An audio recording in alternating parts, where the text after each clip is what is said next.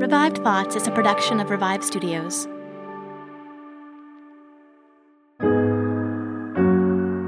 This is Troy and Joel, and you are listening to Revived Thoughts.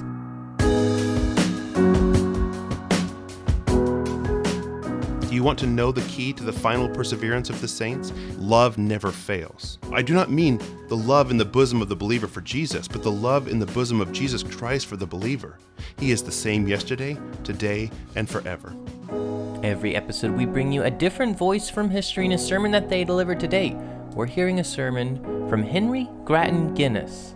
It was preached somewhere in the mid 1800s, and the title of the sermon is called Christian Charity Troy. We uh, we have something a little bit different this episode. I'm I'm kind of excited. Yeah, so we have a very interesting opportunity. I had, no idea that this gentleman uh, existed. So I, Henry Grattan Guinness is new to me, was new to me when I first started doing this, even though during his era, he was really quite famous, quite a well known name during his time. But if you clicked on this, there's a pretty good chance, listener, you also have never heard of this gentleman. And so while I was doing research on his, uh, one of his pages, I saw that he had a living relative uh, his great grandson, and that his great grandson was a Christian apologist, an author, and a speaker.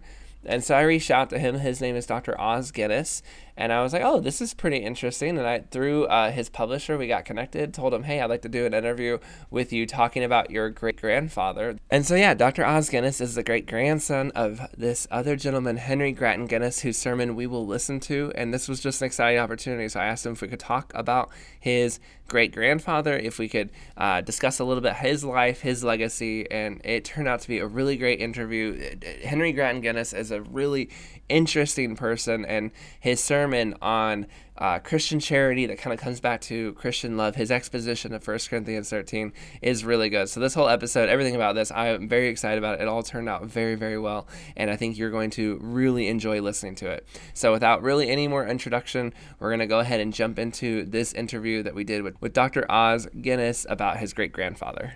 Yeah, so we are on right now with Os Guinness. He is the great grandson of Henry Grattan Guinness, and he usually went by Henry Grattan, I learned. And Henry Grattan Guinness um, was his great grandfather, and, and he himself is a author. He's a speaker. He talks to audiences about Christianity and apologetics, and has a lot to tell us about. Um, can you tell us just a little bit about? You know your relationship with him. Obviously he was your great grandfather um, but you, you, your entire family in fact was involved in missions and you yourself uh, you know were were born if i recall correctly in china and were there for the first few years of your life as well. Well many people associate my family and our name with beer which of course is right. The guinness beer in the book of records but actually, my ancestor, what we call the first Arthur, whose signature's on the back of the beer bottle, he came to faith in Christ through the teaching of John Wesley in the Irish revival in the 1730s. And he founded the first Sunday school in Ireland and did many, many things that make our firm distinctive, like pay and health care and so on. So there's been a strand of faith very strongly right down through the family on my side. So Henry Grattan, whom you mentioned, was his grandson. I'm descended from the youngest son of Arthur Guinness. And Henry Grattan had three extraordinary periods in his life. The first was revival, the second was missions, and the third was when he was involved in the restoration of the Jews to their homeland in what's now Israel.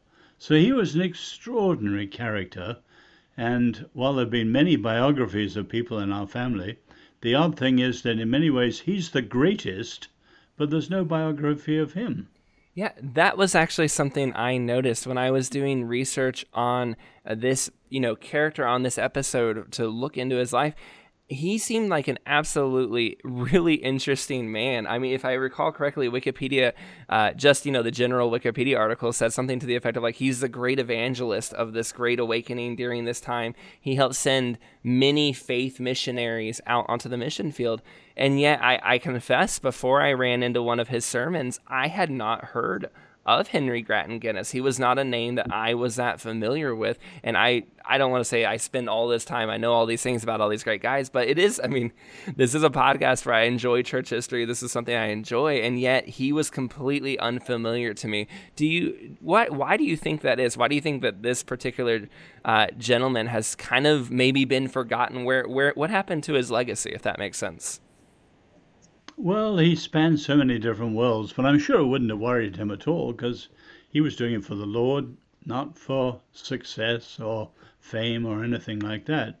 But in his time, he was considered, along with Spurgeon and D.L. Moody, one of the three great preachers of the 19th century. And he goes on down the line. He was a friend of Lord Shaftesbury. He was a close friend of William Booth, the founder of the Salvation Army. So he was deeply involved, but it did start, as you said, with revival. In the 1859 revival in Ireland, and Ireland was united then, he was the lead preacher at the grand old age of 23. So we have newspaper accounts, this isn't family stories, newspaper accounts of his standing on the top of carriages and speaking to 25,000 or 30,000 without a microphone. And of course, the Spirit fell, there was conviction of sin, and many people returning to faith in Jesus. For example, in the year after the revival, in the north of Ireland, and as I said, Ireland was not a divided country then, there was only one recorded crime in the year after the revival. Wow. You know, the second great period of his life was missions. When he was 30, seven years later, after the revival, he met Hudson Taylor and invited Hudson Taylor to his Bible study in Dublin. And Taylor had just been out once to China and was recruiting young people to go with him. Well, half of my great grandfather's Bible study volunteered to go in that first ship to China uh, including my great grandfather and his wife. Wait, wait, wait. So can I? So were they? They were on that ship, that first ship back that went to uh, that would go to Shanghai, and then I believe they would end up going to Hangzhou. Is that is that correct? They were there. No, they weren't, and I'm telling you. Oh, okay, I was just curious. you jumped ahead. You're right. The ship was the Lammermuir. But when he volunteered to go, Hudson Taylor said to him, You can't. You're too old at 30. Now, as China in those days was too rugged for a 30 year old or someone older. But Hudson Taylor said to him, You stay and send missionaries out to us. So he went to London and founded in the East End of London because he chose extremely poverty stricken circumstances because the people had to go to the mission field in Africa or Asia or Latin America they needed to know what it was to survive in tough times, and if they couldn't survive the East End of London, they probably wouldn't survive inland China. Anyway, he founded the world's first missionary training college in the modern sense, and over the next years he sent out 1,500 missionaries, and he founded himself wow. three missionary oh societies. Oh so they went to Latin America, they went to Africa, they went to China. His own son, my grandfather, went to China. His daughter, Henry Grattan's daughter, married Hudson Taylor's son. So we're actually linked by marriage to Hudson Taylor. So an extraordinary missionary outburst, outburst. But then the last part of his life, he was in Paris in the 1870s when the Franco-Prussian war broke out, and he lived in the same building as Alfred Dreyfus. You remember the Jewish officer who was court martialed for uh, treason. It was all bogus, it was anti Semitism, and so on. But anyway, my great grandfather started to look at the place of Jews in history, and in the 1870s he wrote a book on Daniel, arguing that in 1917 that would be the special year for the restoration of the Jews to their homeland. Mm-hmm. Now, his book, and he wrote several others in the same thing, it was called The Approaching End of the Age. It was read closely by Lord Balfour, who later wrote the Balfour Declaration. Mm. and it was read by General Allenby, who was the man who liberated Jerusalem. My great grandfather actually died in 1910, so he didn't live to see it. But his ideas were behind Herzl and behind the Balfour Declaration and behind the liberation of Jerusalem. We have the family story. A friend of the family's, Viscount de Lisle, an officer, when he heard that General Allenby had been seconded from Europe to Cairo, he, uh, Allenby was furious. Cairo was a backwater. And my father, a great grandfather's friend, said to him, No, you will have the honor of liberating Jerusalem this year. Allenby said, Quite impossible. And uh, my great grandfather's friend showed him the passage in the book and the reasoning why, and said at the end as they left, Allenby, when you enter Jerusalem, make sure you get off your horse and walk in, because someone far greater than you will walk through those gates one day. And amazingly, on December the 10th, I think it was, Allenby liberated Jerusalem Wow. and got off his horse and entered Jerusalem through the Jaffa Gate humbly. So my great grandfather was an extraordinary character. He is. He died during the missionary, you know, the, the Global Missionary Convention in uh, Edinburgh, 1910, the first of the great missionary conferences. And when the news came, the whole audience in Edinburgh stood up and sang the hymn for all the saints who from their labors rest, and so on. So he was an extraordinary character, but as you and I said, there's never been a good biography written about him. So he he's a, he's this extraordinary man. Had a lot of just really interesting things in his life, and it sounds like I mean, from all accounts, he was very faithful uh, through all these different trials. Was there anything that uh, were there any moments of struggles for him? Were there any times where things were particularly hard, or can you think of any moments in in his life where where it, it, he might have I don't want to say he was doubting or anything, but more just were there what were the what were the hard times like for him? Because we're hearing right now all these incredible successes, but were there moments where you know I think of, we compare him to Hudson Taylor. I, I Hudson Taylor had moments where he was you know not very healthy or did not have a lot of money and was just trusting completely in the Lord and faith like that. Are there moments like that in his life that again, since there's not a biography, they might not be as remembered? Well, I'd mention two. The first was after the extraordinary events of the revival, and he preached in New England, New York, Philadelphia, and so on, with equally extraordinary results. But some of the Plymouth brethren, he wasn't a Plymouth brother, but he was close to them, they said to him, well, his power was a humanistic eloquence. And he was very humble, wanted to take that seriously, so he stopped for some years speaking as he normally spoke. And he felt later that that curbed him in the spirit and really was an extraordinary turning point in his life. Another far deeper event was when he lost two of his children through death, which is also always tragic for a parent, especially uh, his, his youngest daughter. And he was in uh, Australia, I believe in Brisbane, and he was down on the beach, really grieving, deeply sorrowful, asking the Lord why.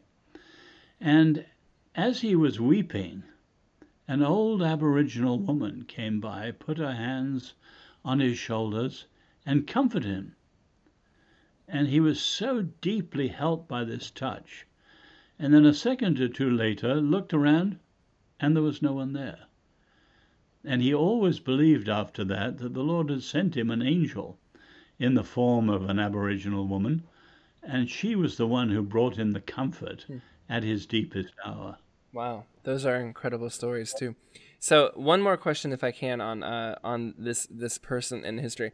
If he was alive today and he was, you know, let's just say we'll put him in an imaginary situation. He's speaking to young uh, young people today, or maybe even people, uh, just anybody today, and they're wanting to grow closer to God. What do you think? he would tell them what would i don't want to say it's like what's the secret to having a close relationship with god but what would what would be the encouragement he would give to them you think Well, you know, you read the Victorians and their architecture and their clothes and so on we despise today. But my word, the oh, passion, Oh yeah.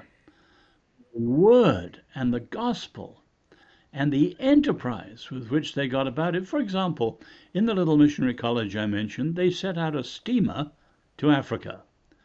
But they couldn't send out a steamer, so they sent it out in 600 parts, and they got a thousand uh, people, servants, who'd carry the different parts of the steamer on their shoulders for a thousand miles up the river. And then they had to assemble the whole thing in the heat, including riveting. And if they had no spare parts, of course, all that just to get the, the steamer into the river to float along the navigable parts of the River Congo. And it's just an example of the incredible enterprise, but the passion for the gospel. So today's split between the gospel and social justice. None of that. None of that. As I said, he was a friend of Lord Shaftesbury, the poor man's Earl. And whether it was inner city work among the down and outs in the East End of London, or preaching the gospel nightly throughout London, throughout Europe, or throughout the world, you know, that passion for the word, for the gospel, for justice, and that enterprise with which they did everything just puts us to shame. Our generation is pathetic.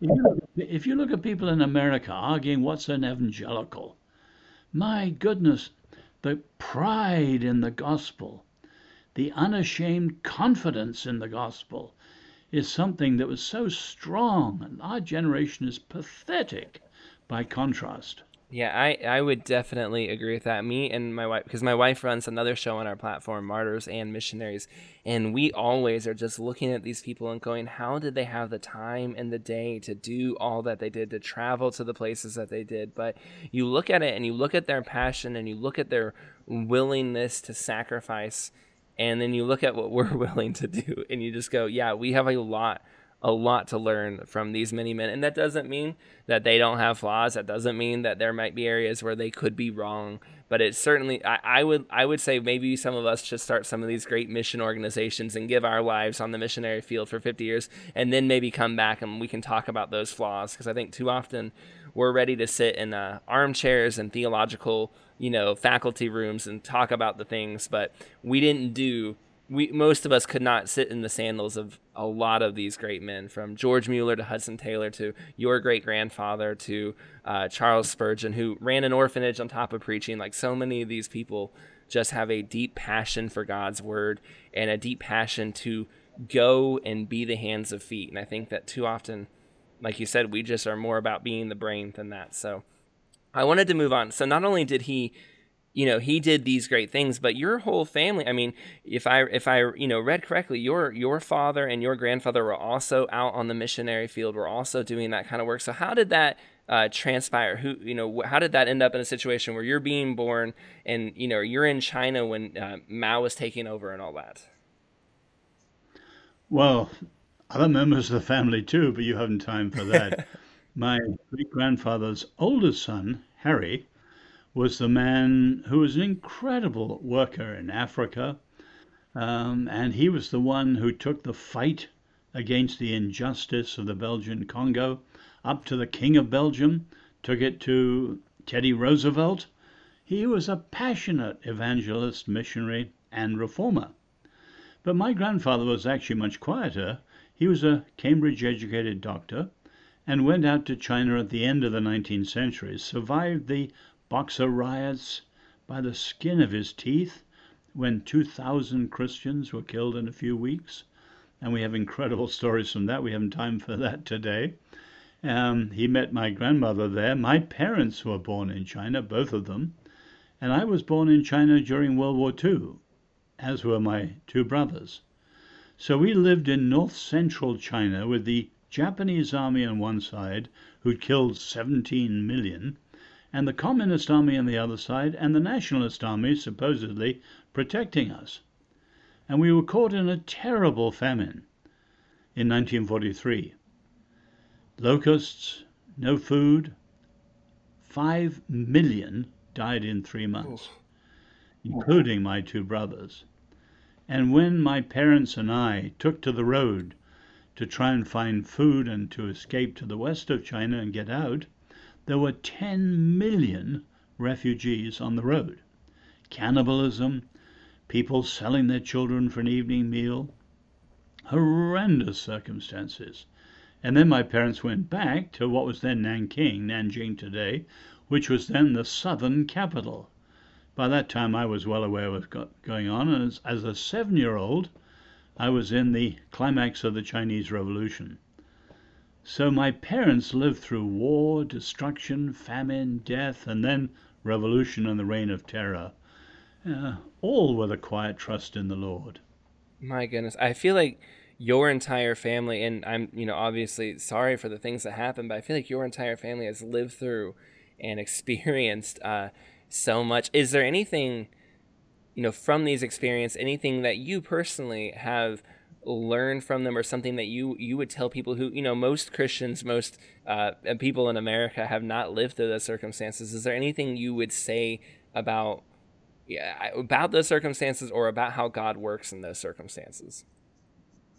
Well, mention a, a couple. One that's absolutely relevant to today. Uh, as a seven year old, I was in the Chinese Revolution, the Communist Revolution of the mid 20th century, 1949.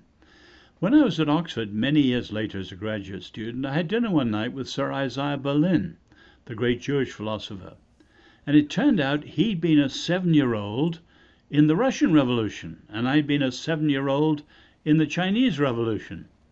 And as we compared notes, this is the early 70s, mid 70s, we thank God that the English speaking people had stood against totalitarianism, Hitler, and so on. But at that time, it was unthinkable that America would ever be touched by radical socialism, let alone by any form of Marxism, because Americanism was considered the surrogate, the alternative to all these crazy ideas. So imagine my coming to America today to see cultural Marxism, not classical, cultural, taking over so much of the American universities and now the media and politics. So that's one thing. But at a far deeper level, Troy, my parents lived through incredible times, but they were always realistic. This is life in a fallen world. And in all those years, I never saw them with anything but a quiet trust in the Lord. And my dad used to say, God is greater than all. He can be trusted in all situations. Have no fear, have faith in God. And that's never left me. We're living in chaotic times in Washington, D.C. now, but nothing compared with the times in which I grew up. But the same thing is true. While some people are demoralized and disconcerted and doubting, I say again and again have faith in God. Have no fear. Amen. Wow. It.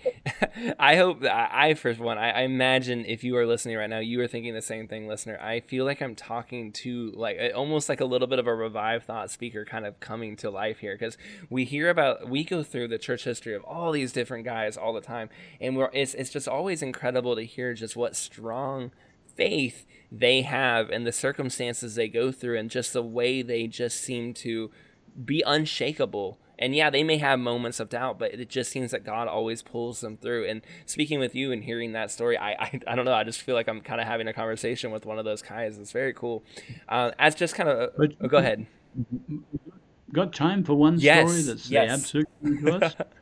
My great grandfather's mother.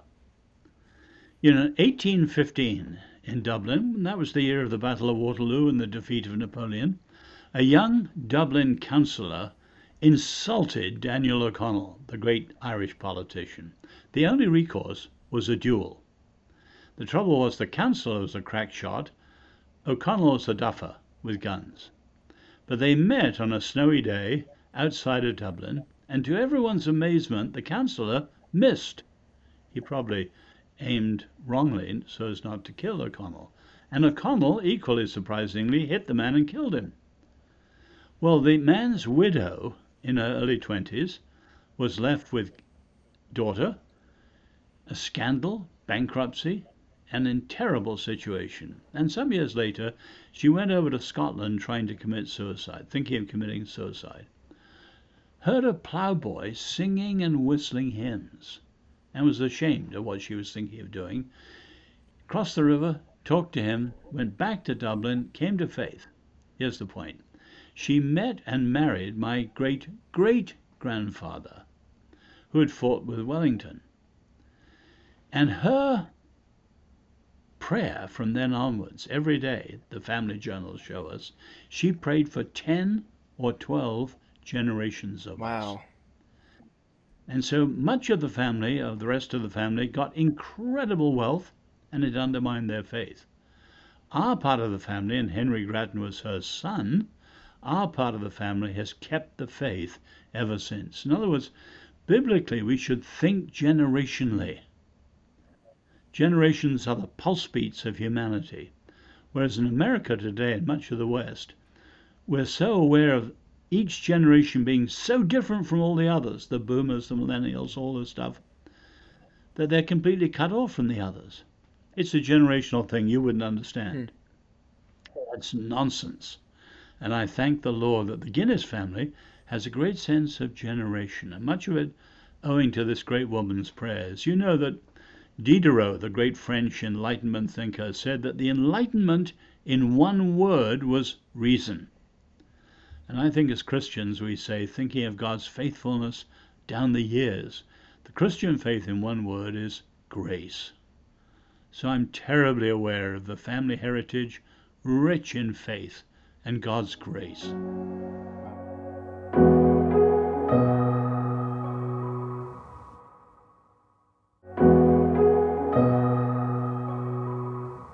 That very powerful story, and I, that is man. All right, I, I really appreciate you coming on. This was really really I really really edifying and really really encouraging. I I one I, I will I will be asking you when this is over. We're gonna have to have you on again. Maybe have one of your other uncles or grandfathers on and look at their sermons as well to see how we can get you back. But uh, for anyone who enjoyed this interview and who's wanting to learn more about you, you write books. Can you tell them about a book that you are working on or maybe recently published that they can learn more about you and where they can find you?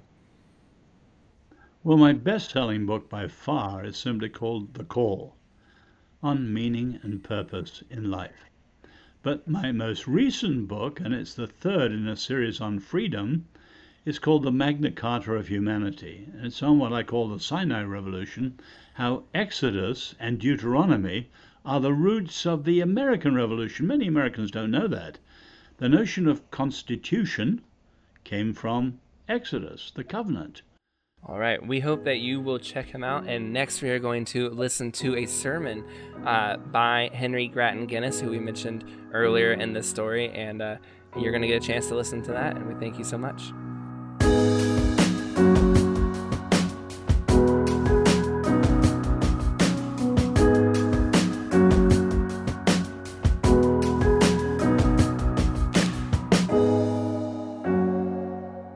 Though I speak with the tongue of men and of angels, and have not charity, I am a sounding brass or a tinkling cymbal.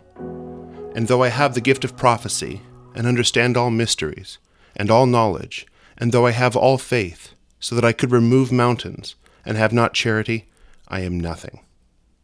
If we wish to take a text from which to speak to you upon Christian charity or love, we might take the first three words in the first verse of the 14th chapter follow after charity. But we think it better to take the entirety of the 13th chapter. For here the Apostle Paul gives you a beautiful exposition of the whole subject. And oh, may the Spirit of God explain it for our understanding and apply it to our souls, so that the name of Christ may be glorified. Now, the Apostle Paul had been writing to his children in Christ, the Corinthians. They had received from the Holy Spirit many gifts, and of these he speaks to them in the 12th chapter. They had received from the Holy Spirit the gift of prophecy, the gift of speaking with tongues, and the gift of healing diseases. And now, in the last verse of the 12th chapter, Paul says to them, But covet earnestly the best gifts, and yet I will show you a more excellent way. In this 13th chapter, he shows them the more excellent way and calls them to follow after charity. I like the Welsh translation of this word, which is simply love. and the French translation, which is simply love. And the word in the original just means love. He begins by showing, in seven different ways, the superiority of charity. And in order to do this, he collects together the different gifts and graces of the Christian church and contrasts them with charity. He collects together many precious stones and pearls and diamonds, and then brings out from the crown of God that jewel that burns with unearthly splendor, and shows that this, which is the brightest star in his forehead, outshines and outvalues all the rest. First, he says, Even if I had the gift of tongues, though I speak with the tongues of men, even if I could speak in all the different languages spoken among men throughout the world, even if I could converse equally well with the Jew in Hebrew, with the Roman in Latin, with the Chaldee, the Elamite, the Parthian, the Scythian, men of all nations and all languages, yes, and more, even if I could speak with the special power of powerful men in my own language, even if I could reason with all the clearness and accuracy of the logician, and with all the depth of the philosopher, even if I could discourse with the flow and rhythm and beauty of the orator, and with all the sweep and power and eloquence of the leader. Yes, and even more, even if I could speak with the tongues of angels, to what a height he rises here, as he says. Yes, though I had the eloquence of angels, whose words I heard fourteen years ago, whether in the body or out of the body I cannot tell, God knows. Yes, the words he heard in heaven, words which it is not lawful for man to utter. Yes, though I had the voice of that angel who will yet descend with the trump of God and call the dead to judgment, though I could speak with the tongues of men and of angels, and even if my eloquence were an alluring eloquence, moving eloquence, persuasive eloquence, irresistible eloquence, overpowering eloquence, heavenly eloquence, angelic eloquence, but if I had not got one thing, and that one thing is of little account by the world, if I had no Christian love, I am what? A rhetorician, linguist, philosopher, an orator, a poet, a logician, angel, or archangel? Says Paul, I am a sounding brass. Ah, brethren, here is a comparison, as sounding brass or a tinkling cymbal.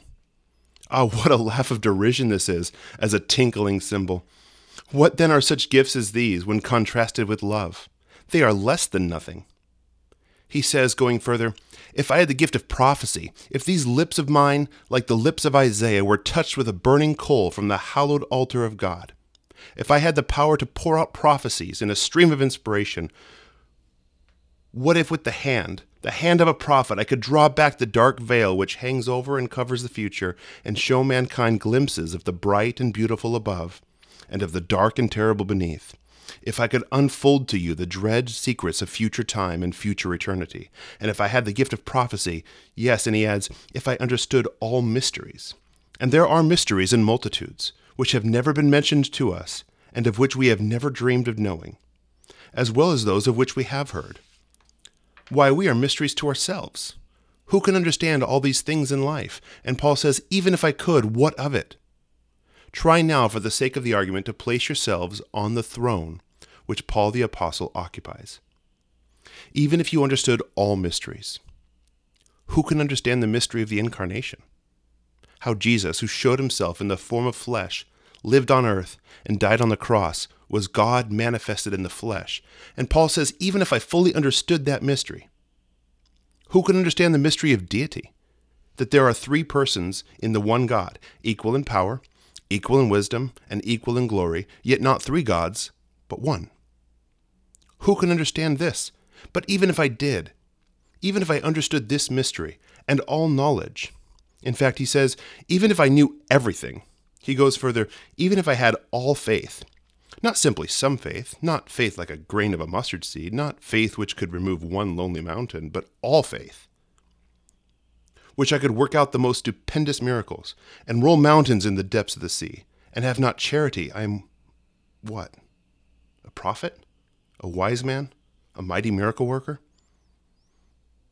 I am, says Paul. I hardly know how to utter it. I am nothing. Nothing, nothing, nothing. Oh man, if you had the power of an angel without an angel's love, you would be most like a devil. Now, follow Paul still further. Even if I bestow all my goods to feed the poor, surely that would be a charitable act, Alas, there's many an uncharitable charity that exists. A man might give his goods to feed the poor and become a beggar himself, and all from his own selfishness. And even if I give my body to be burned, how to be burned? At the stake. What for? Why, as a martyr. Oh, this makes us tremble for many of the old martyrs. You know that Roman Catholics have been burned at the stake as well as Protestants, and God knows numbers have been burned at the stake more through ignorance than knowledge, and more for Satan than God. Now mark well, though I beggar myself for piety and burn as a martyr at the stake, if I have not love, all will profit me nothing. If a man had all Christian graces, and all heavenly gifts, and performed all good works, and practiced all self denials, and suffered all painful persecutions, and at the close were carried in the flaming chariot of martyrdom to the portals of paradise, if he had not love, heaven's gates would be forever barred against him. It would profit him nothing. The apostle goes on to point out the footprints of charity. But I feel, as I go on and go deeper into the subject, the utter uselessness of my speaking, so I feel my utter uselessness as I stand up among you. I feel that I cannot effect any good with my words. But oh, if the Spirit of God works among you, blessed fruits will follow, and you will walk in love's footsteps all your days and forevermore. Notice then the number of different footprints of love which Paul the Apostle discovers to us. Charity suffers long, is kind, does not envy does not lord itself, is not puffed up, does not behave itself unseemly, does not seek its own, is not easily provoked, thinks no evil, does not rejoice in iniquity, rejoices in the truth, bears all things, believes all things, hopes all things, endures all things. It never fails. What do we have here?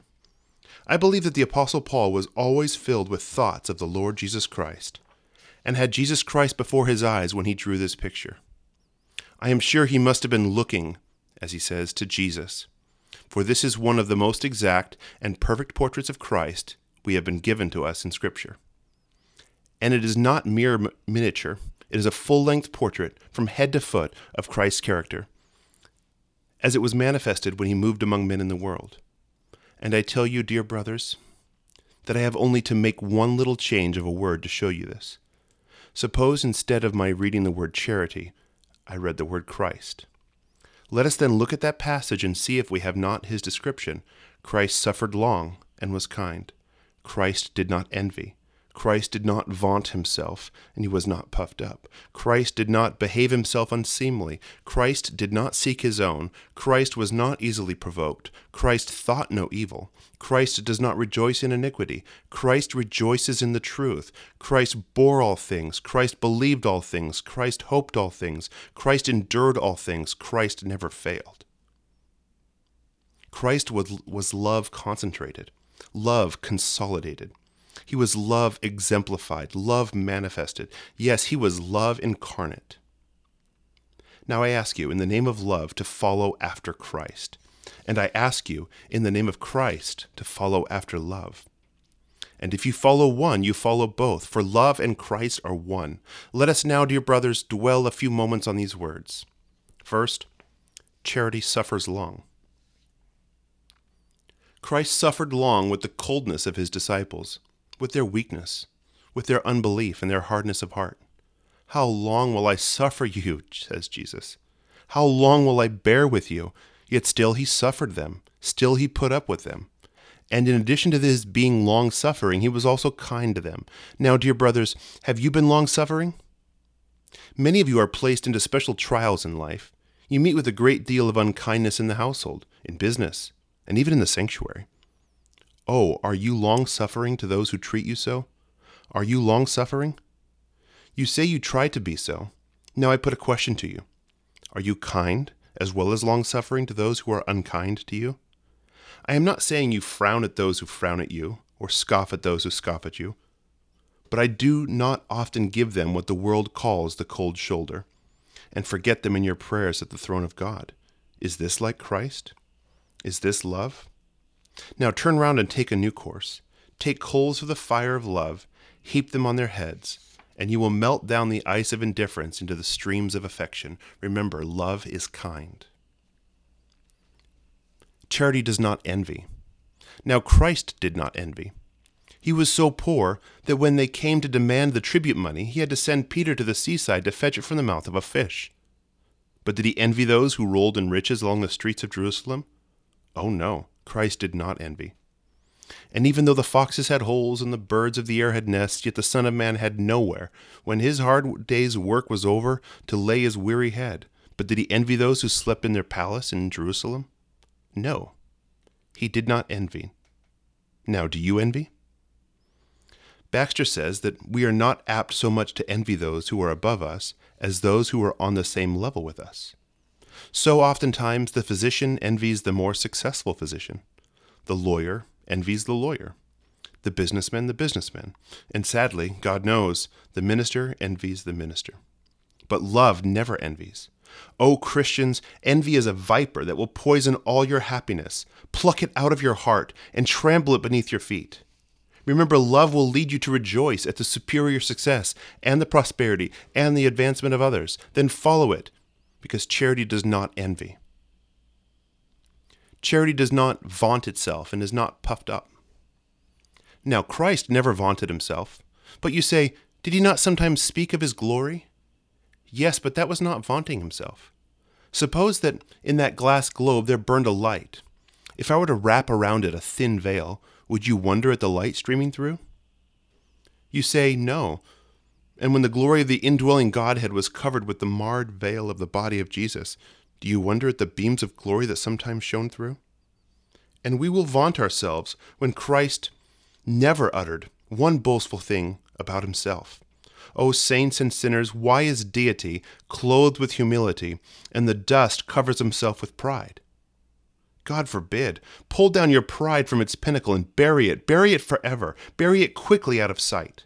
O brothers, the heavenly Jesus humbled himself and endured cross after cross, shame after shame, until he bore the shame of shames and the cross of crosses, being put to death as a vile and guilty criminal, crucified between two thieves on Calvary. O brothers, this is he who descended from the throne of God and knelt before a few poor fishermen to wash their feet and this that he might set in a frame of never equaled glory the loveliest picture of humility ever painted, and exalt it to the everlasting admiration of all the earth and heaven. How abominably proud many of us are, how we scorn to notice those beneath us, how enraged we feel if by chance a poor man is sitting in our pew. How often do I see you behave this way? Sometimes a minister is too busy with the effort he makes to preach to observe what is going on in his congregation. But when the whole congregation is very still and attentive, an observant minister sees the least movement anywhere. And he often sees the proud, and those who come in with a gold ring and with their best apparel say to the man, to the poor man who comes in, as James admirably describes it, in vile clothing, You stand there, or sit here under my footstool. The aisle or the free seats are good enough for them. Why? Is it not the great difference between the rich and the poor simply the external one, the dress, the trappings, and the appearance? Surely all of these are external, carnal, materialistic. Do you not remember that in old times Christians greeted each other with a holy kiss? And do you think the poor people merely kiss the poor and the rich merely the rich? But now the rich man draws on his gloves and offers his finger to a poorer brother, and would not be seen noticing the very poor in the streets. Is that apostolic? Is that Christ like? Is that what we call being clothed with humility? But the people who act like this are those who corrupt the church. Ah, lukewarm Laodiceans, beware, or God will spit you out of his mouth. Oh, humble love, let me walk with you in the steps of Jesus, who did not vaunt himself and was not puffed up. Love, says Paul, does not behave itself unseemly. I am sure that this was the case with Christ. His words, his looks, his actions were all right, because Christ's words were words of love. Christ's looks were the looks of love, and Christ's actions were the actions of love. Oh, where is the man besides, whose words breathe such love, whose looks shine with such love, and whose actions testify to such love? There is none. But let us not despair. Let us imitate this pure, modest, angelic love that does not behave itself incorrectly. Love, says Paul, does not seek her own. In leaving heaven, Christ did not seek his own. In all his preachings, in all his prayings, in all his watchings, and in all his weepings, all his sufferings, he wished for our good and his Father's glory. He did not seek his own. And I tell you that now he has gone home to God and heaven, he still continues to seek our good. For whether you wake or sleep, eat or drink, labor or rest, live or die, Christ prays, prays, prays, prays prays by day and night from age to age, and will continue until the last saint is gathered home to God, and until the last tears are wiped away from the eyes of the last mourning saint. For he ever lives, not to seek his own, but to make intercession for those who come to God by him. Oh, the beauty of the love of Christ! What an amazing contrast between our conduct and his. Oh, where will we see those who are not selfish? Where will we see those who are self forgetful? I look around me and I find that the great moving principle that keeps this world going, whether it is trade, politics, religion, is selfishness. I have no hesitation in saying that. In trade, in politics, and in the religion of the bulk of professors, this is true, and so it is sad that we are the delight of devils and the grief of God. I warn you earnestly against selfishness. But there are some of you who live for nothing but self. Oh, that you do rise early and labor late, simply that you may fill yourself and collect a little of the dross of this world, and you are unaware of the crown of life held by the angel above your head. Put away your shovels. God has something better to offer you than the world has. Within your reach there are riches such as man never dreamed of. But if you turn away from heaven's open gates, the end of these things will be most miserable. If you will live a worm's life, you must die a worm's death for selfish sinners that go groveling all their days are crushed at last under the foot of vengeance, for the end of these things is death. Love, says the Apostle Paul, is never provoked. He does not say that, for it would be false, but he says, Love is not easily provoked. It was because Christ was not easily provoked that man dared to harm him. If he had slain those who mocked him, as he slew those who mocked and persecuted some of the old prophets, men might have ceased to trouble him. But he came not to destroy, but to save, and never was he provoked, even by the most aggravating insults and violent interactions, to utter a curse or strike a blow. And perhaps some of you go on in sin because he is not easily provoked against you. Is he not, you ask, the Lamb of God? But let me tell you that there is such a thing as the wrath of the Lamb and that there is no wrath so terrible. That expression, the wrath of the Lamb, is perhaps the most black and awful one occurring in the whole Scriptures from first to last. It is true, O sinner, that wrath is not easily provoked. You may go on in sin for a while. You may try to limit Christ's patience, but I tell you solemnly, the last sin that God permits you to sin, and there is a measure known to God which you will not surpass, there is a boundary fixed beyond which you will not go. And when you have committed, I say, the last sin which God permits, then wrath will come upon you completely. Oh, it is a hard to stop the floodgates of the wrath of God, but your last sin will do it. And as sure as God made you, God will destroy you. You will die in your sins. Turn from the error of your ways. Oh, cease to provoke God to anger. And oh, take shelter under the cross of Christ, and you will not die, but live, says the Lord. And now I ask you, brothers, in the name of God and by the gentleness of Jesus, not to be easily angered with each other. If it is possible, live peaceably with all men, even the most unkind, stubborn, and passionate. Remember, if God bears with that person, then you can. And more than that, return every curse with a blessing, and pray for those who spitefully use and persecute you. Love, says Paul, thinks no evil. He means love puts the best spin on someone's actions and language and looks and on the lives of others. Where it is possible to think good of another, it thinks no evil. It does not mean to say that love never sees sin in others. Love is often more sharp sighted than hatred. Why, Christ, who is love itself, is not blind to the sin of others. It thinks no evil. Love rejoices not in iniquity, like the devils in hell, but rejoices in the truth like the angels in heaven. Love, says Paul, bears all things, like Christ, our sorrows. Love believes all things, every promise, prophecy, and word of truth. Loves hopes all things, yes, even hopes against hope. Love endures all things, even to martyrdom. Love never fails. It never fails. There is a rock I rest on. Do you want to know the key to the final perseverance of the saints? Here it is love never fails. Now, I do not mean the love in the bosom of the believer for Jesus, but the love in the bosom of Jesus Christ for the believer. He is the same yesterday, today, and forever. Ah, we live in the midst of constant and never ceasing changes. There is nothing in the world that does not alter. The winds are always whirling about. Sometimes they blow from the cold north, again from the sunny south, sometimes from the bleak and bitter east, again from the warm west, ever changing. The clouds sometimes drift above us in black masses, again they float over us in white puffs, ever changing. The tides ebb and flow. The moon waxes and wanes. The stars rise and set. The seasons come and go. The days do dawn and die, ever changing. The flowers of the field grow, blossom, bloom, and blush, but when they pale and wither and droop and die, ever changing.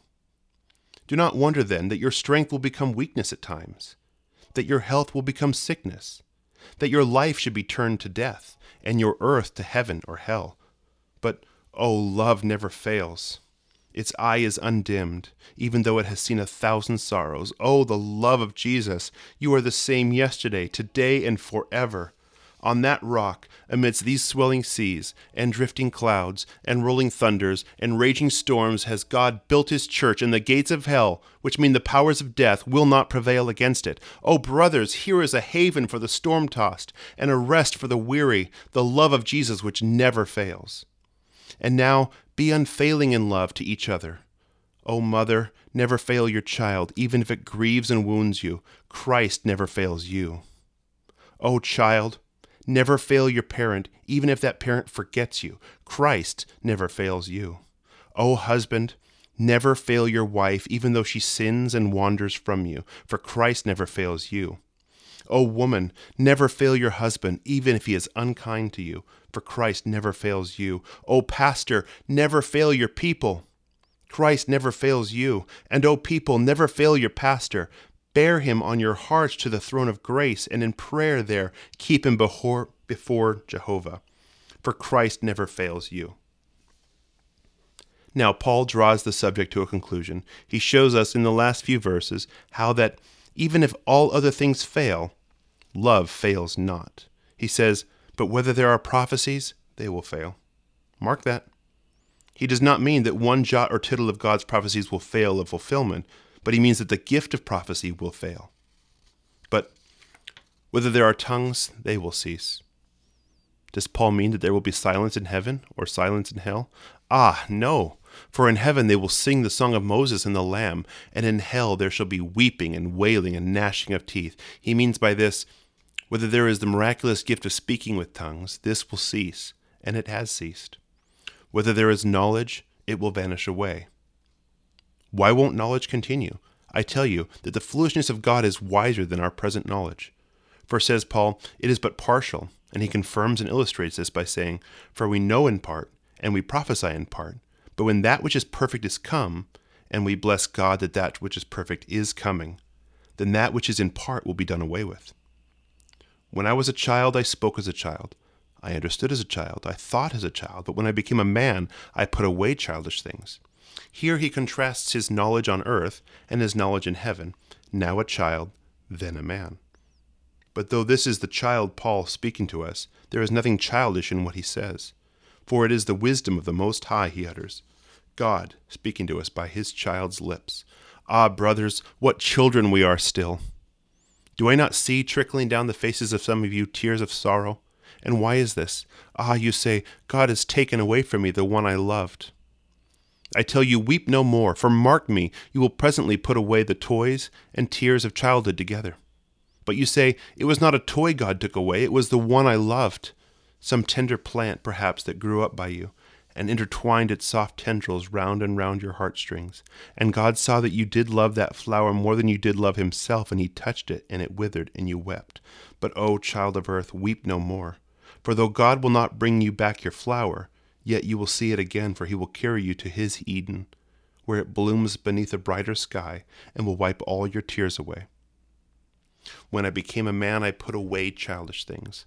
For now we see as through a glass darkly. What is the meaning of this? Glass was not known in the days of the Apostle Paul. The word simply means a mirror. For now we see in a mirror darkly, or in a riddle, as some read. Now turn to the third chapter of 2 Corinthians, and you will find a verse that will give you some light.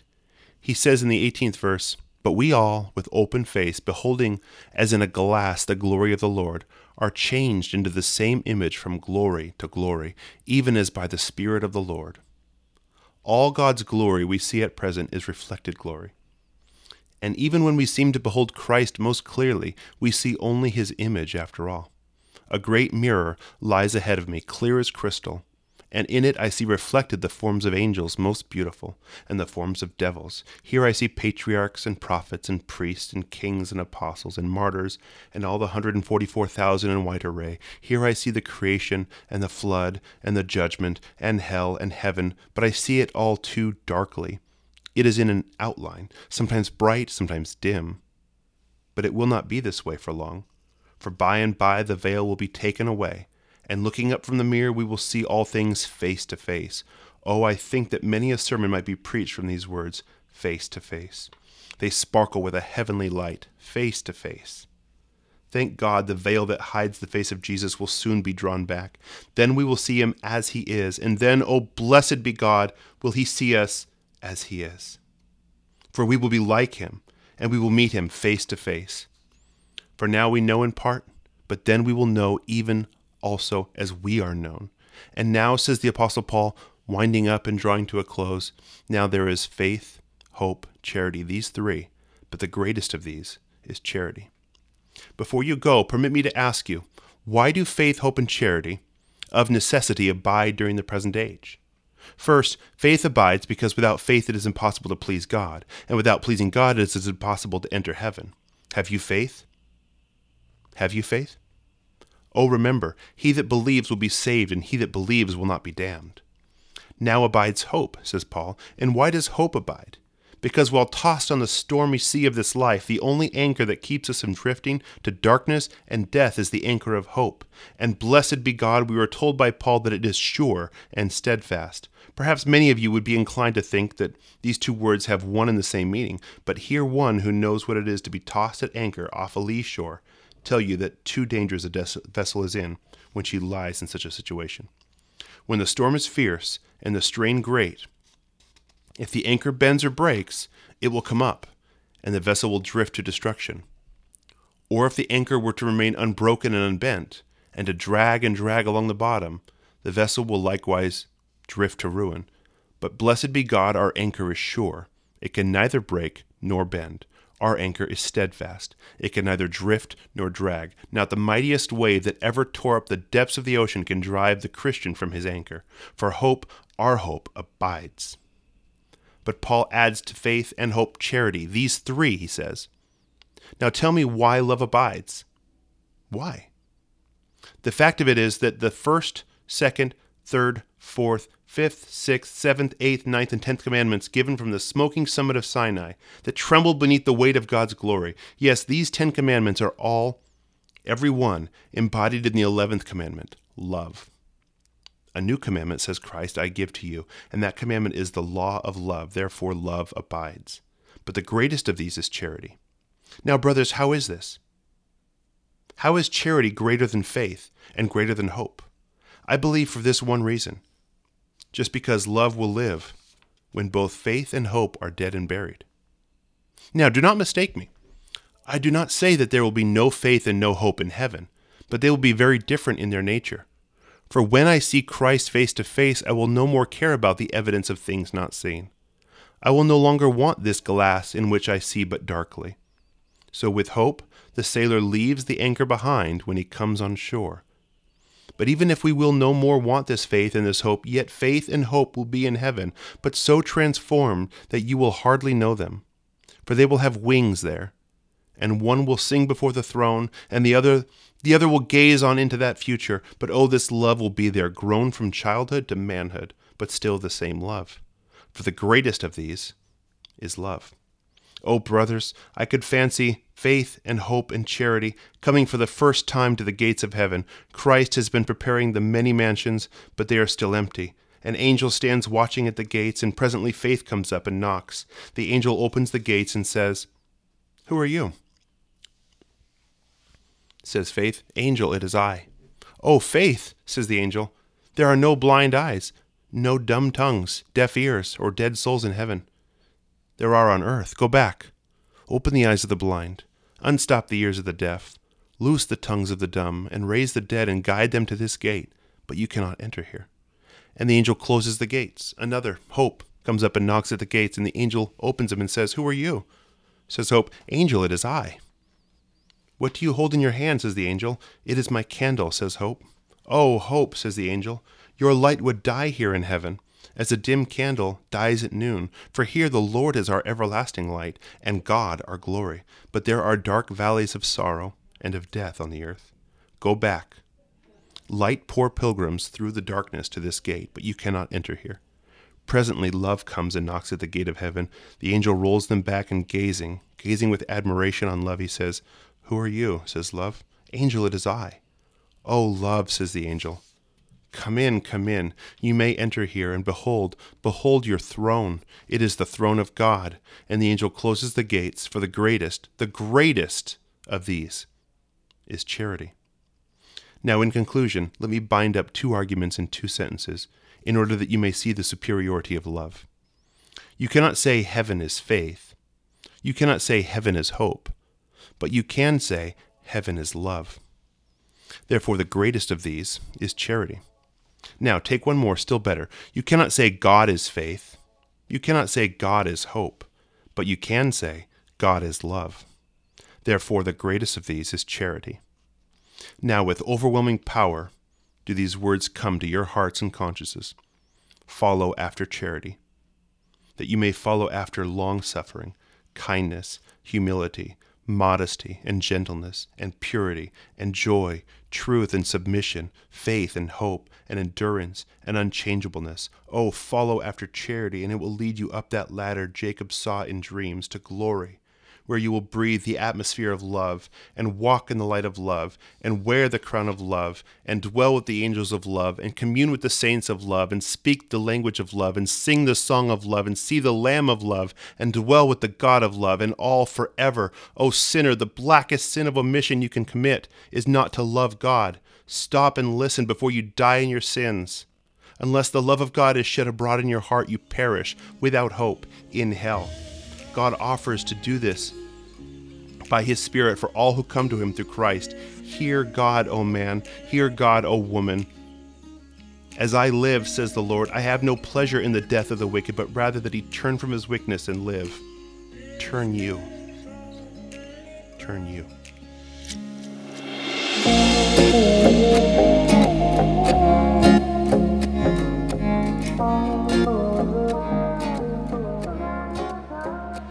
Thank you for listening to today's episode of Revived Thoughts. Today's sermon was narrated by Josiah Carrigan. Josiah lives in Washington State and is married with four kids. He is active in student ministry at his current church and worked as a missionary overseas in Africa before that. He's also a teacher. If you enjoyed this sermon, if you enjoyed this episode, and hopefully the opportunity to listen to Dr. Os Guinness, he actually, uh, in over 100, you know, over around 150 episodes into the show, he is the first living relative or descendant on our show to speak a sermon, or sorry, to do an interview about their living relative. And I almost lied and said he's the first living relative, but that is not tr- technically true. Uh, we had a recent uh, Thomas. Sorry, sorry, we had a recent Charles Spurgeon sermon that was actually spoken by Joseph Spurgeon, who is a distant relative of Charles Spurgeon's. And now we can officially say uh, we've had somebody come on to talk about their great grandfather. We hope you enjoyed that. It's a fun part of history. Sometimes you get to actually talk to people who, you know, are in the family. That's pretty cool. And we got to learn more about who this gentleman was who did so many different things and was very influential in his time. If you enjoyed this episode, we just encourage you, ask you, share it, tell people about it, let your friends know, send them a link and say, hey, you might find this interesting, or just tell them about it in person. Say, hey, there's this show called Revived Thoughts. Check it out. They had this really interesting interview, something like that. It goes a long ways. Our show grows through people telling others about it and letting them know. And our show has been growing thanks to God just putting on people's hearts to do that. This is Troy and Joel, and this is Revived Thoughts.